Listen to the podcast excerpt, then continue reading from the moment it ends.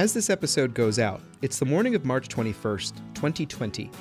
The number of confirmed cases of COVID 19 in Virginia rose to 114 yesterday, but there are increasingly more questions about how accurate that number is. For instance, that number does not reflect new cases in the Thomas Jefferson Health District.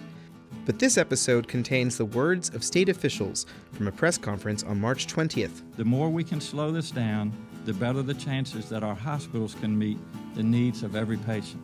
Another day in this long drawn out COVID 19 crisis. I'm Sean Tubbs, and this is the sixth in a series of podcasts that seeks to document the emerging response. This crisis we have is just getting started, and now more than ever, I feel the need to document what I can and try to help inform you in the meantime. It's now the weekend. A lot can change on the weekend. Think back to last weekend when businesses were still open and a lot of people weren't yet out of work. On Friday, today, yesterday, the governors of New York and Illinois both announced lockdowns that will begin over the weekend for all non essential activity outside of the house. How much longer until that happens here in Virginia? I saw one sign of further tightening of space, but I'll get to that later on. At his daily 11 a.m. briefing on March 20th, Governor Northam reminded Virginians that the police have the authority to enforce the emergency rule that no more than 10 people should be in a business. We're hearing reports of some businesses being non compliant. Our localities have the authority to enforce the 10 person limit at restaurants, fitness centers, and theaters, and I fully expect them to use it when needed.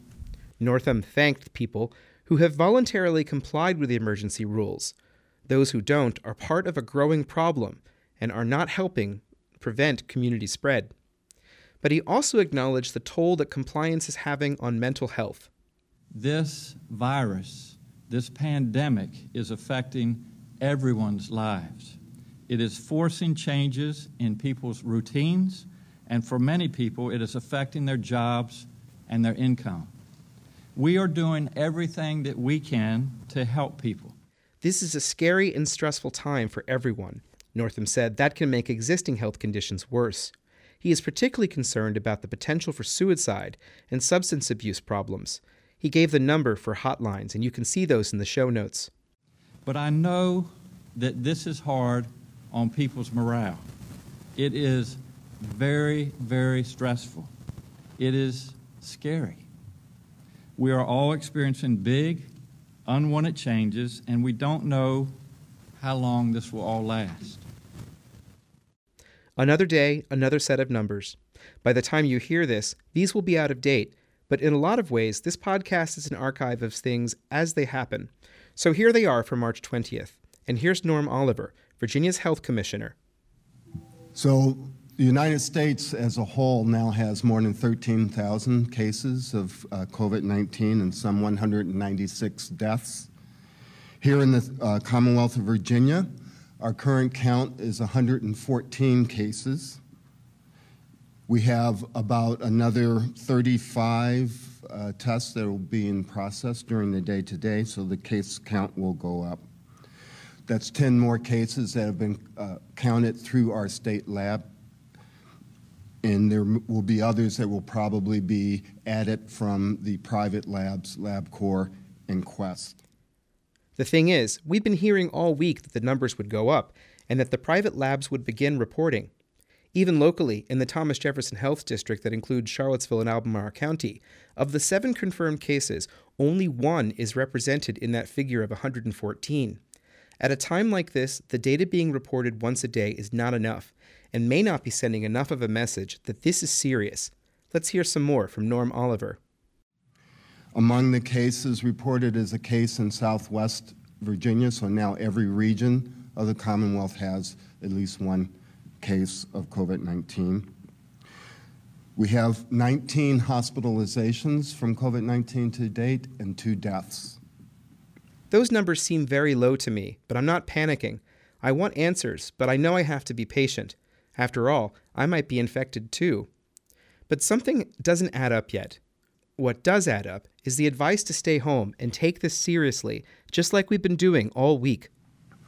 As far as our testing capacity goes, we have uh, more than a, um, we have ability to test more than 1,000 tests. Currently, we got uh, new reagents uh, in the other day, which increased our capacity. I want to underscore something the uh, governor said in his opening remarks. Uh, we do not have a medicine for COVID 19. We do not have a vaccine for COVID 19. The only thing we have to prevent the spread of this disease is social distancing. So we need to all do that. Thank you. Thank you, Dr. Oliver. There will be plenty of time to keep tracking the numbers, and many people are watching them vigilantly, asking questions. I'm doing this podcast to capture the words as much as I can. Here's Denise Toney. She's the director of the State Lab, which is known as the Division of Consolidated Laboratory Services. The state lab, since the beginning of the pan or the beginning of the outbreak, has been actively training our workforce and additional individuals within our workforce to perform the tests that needs to be done um, in order to expand our capability and capacity to ramp up and perform more tests. So at the present time, I do not feel that um, staffing or laboratory personnel is a rate limiting factor for our ability to respond to the testing that's approved by the Virginia Department of Health um, for us to, to provide support for. We do not have a backlog at, the, at, at this time. At the question period, one reporter pressed Oliver on the criteria for testing. Here's his response. So um, you asked whether or not uh, the Virginia Department of Health would consider expanding our testing criteria and whether or not we would consider on a uh, sort of random basis or, or, really like pilot testing basis check out whether um, it, just to uh, get an idea of what the actual prevalence of the uh, in, in the Commonwealth. Uh, on the first question, we are actively um, uh, considering and probably will put out today some new criteria around testing the, it, it's very clear that our most vulnerable populations, as we've said, are the uh, elderly, and um, particularly elderly uh, people who are in uh, nursing homes and other long-term care facilities, assisted living facilities, and so on. Uh, we'd always had, uh, as part of our testing criteria, uh, allowing for um, increased testing in, in, in those uh, facilities, but we're thinking about changing it so that it's even less restrictive, and that will probably happen today. Um, given the fact, while, while, we're quite happy that we have more than 1,000 tests, uh, that's still not enough tests for us to do uh, massive uh, screening. We have to have some criteria uh, to screen patients before testing, otherwise, those 1,000 tests will be used up quite rapidly. Um, so we're not doing piloting, uh, pilot testing at this point. Now, you might be asking, what does any of that mean? Well, I have another question for you. What will that sound like a week from now? Already out in California, there are places that are giving up on testing and just treating symptoms because there's so many patients. There's going to be a time to figure out what went wrong, but for now, there are other problems to consider. This is a financial disaster in the making, even while we wait to hear how many people are sick and how the hospitals can cope. There are also plenty of organizations and individuals who are trying to get help out to people. I'm hoping to eventually talk more about what's happening on the ground here in Charlottesville. But for now, here's Megan Healy, the chief of Virginia's Workforce Development. We know that the major concern is this health crisis, but we want to make sure that people aren't scared that they can't feed their families uh, when they're at home. Unemployment applications are up dramatically. So as of this week, so Monday through Thursday, our total claim number was around 14,000. Yesterday alone, our claims came in at 16,357. Uh, we have moved uh, mostly, we want all online claims and applications to go through our online portal, and that's at uh, www.vec.virginia.gov. We've increased server capacity uh, to speed up that website. We also have a call center, and we're expanding our call, centers. We've actually taken over some of the DMV call center in South Boston, so we can answer calls uh, for folks that are trying to sign up for unemployment. Earlier this week, Northam waived a one week period that was required before somebody could apply for unemployment as well as requirements that job seekers have to demonstrate that they've applied for jobs. As I was watching the governor's Facebook Live address, I was struck that many people angrily kept asking him why he wasn't doing anything to help people who were suddenly out of a job. To get through this time, and to build what happens next, we're going to have to listen to each other better. Now, listen. If you think at all that you can get unemployment, we want everyone to apply. The rules change daily, maybe hourly, of who can get unemployment insurance. So if you are denied, we're going to keep uh, that data. And so if the rules change from the Department of Labor, then we can also start going back and issuing folks checks.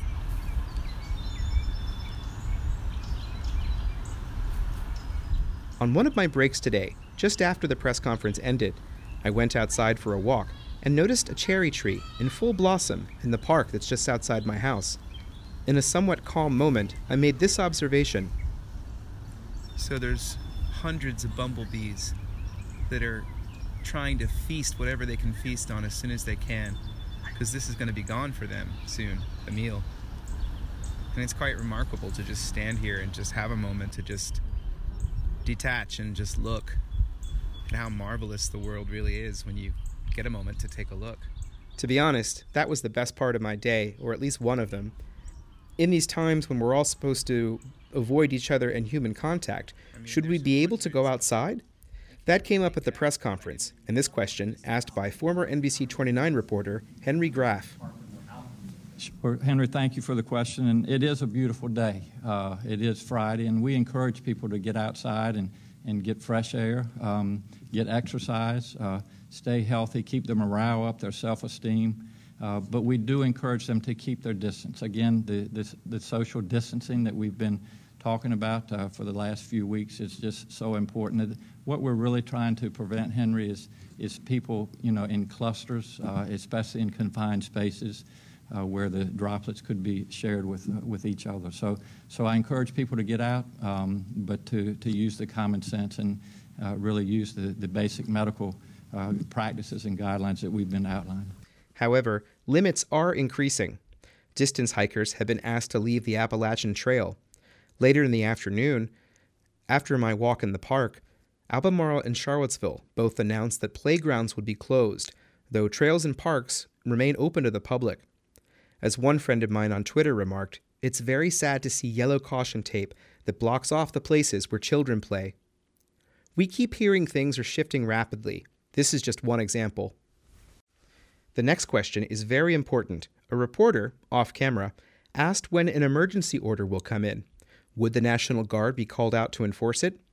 Let's hear Northam's full response. Yeah, as far as uh, places of, of business, um, you know, we, we've talked a lot about essential versus non essential, and, you know, businesses literally that take care of individuals' needs on a day to day basis uh, need to stay open uh, to provide their services. And, and again, we uh, sound kind of like a broken record here, but uh, we continue to, to talk about less than 10 people uh, in, an, in an establishment, uh, keeping the social distancing. Those things will, will continue until Uh, we get this under complete control. And, and as, as we've said uh, all along, the, the whole purpose of all this is to flatten that curve as much as we can, uh, to, to slow down the, the, the spread of the virus so that we don't overburden our, our capacity to take care of sick individuals at our hospitals. Regarding the National Guard, and I, I appreciate the question, and I think there has been some misinformation out there perhaps, but uh, as you know, we have declared a state of emergency uh, in Virginia, and, and we, when we do that, um, a lot of different terms are used, but I would describe the National Guard as, as being on standby right now. Uh, they've been activated uh, which is what happens in any state of emergency, but I have not made a decision uh, to deploy them or mobilize them.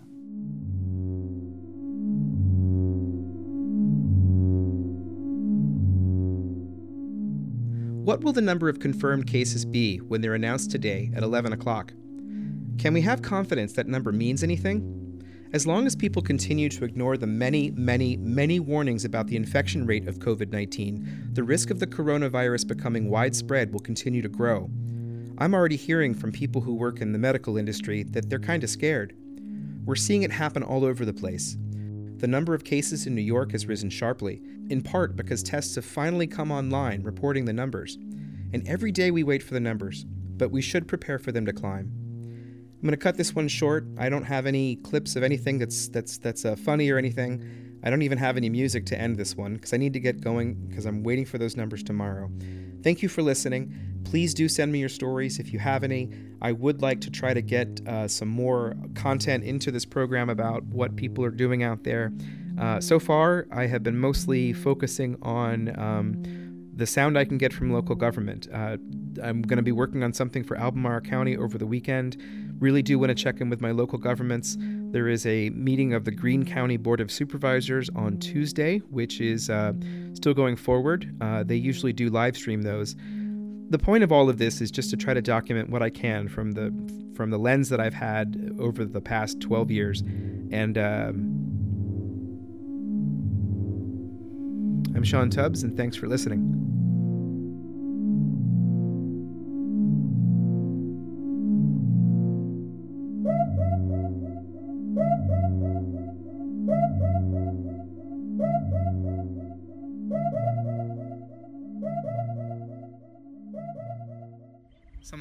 Me. I I have no idea if this is a cherry tree. I think this is a cherry tree. Someone can tell me. But I wanted to just document this because these bees are just flying around as fast as they can to get whatever they can. This is the time for them. And if I look, I can see there's different species. It's not just one species of bee. The carpenter bees have already gotten into my house and they woke up quick and have already started in the old places that they're starting to eat up.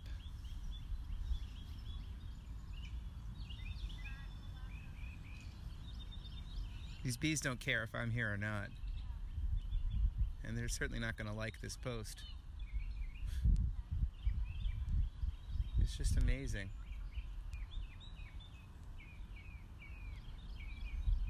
Anyway,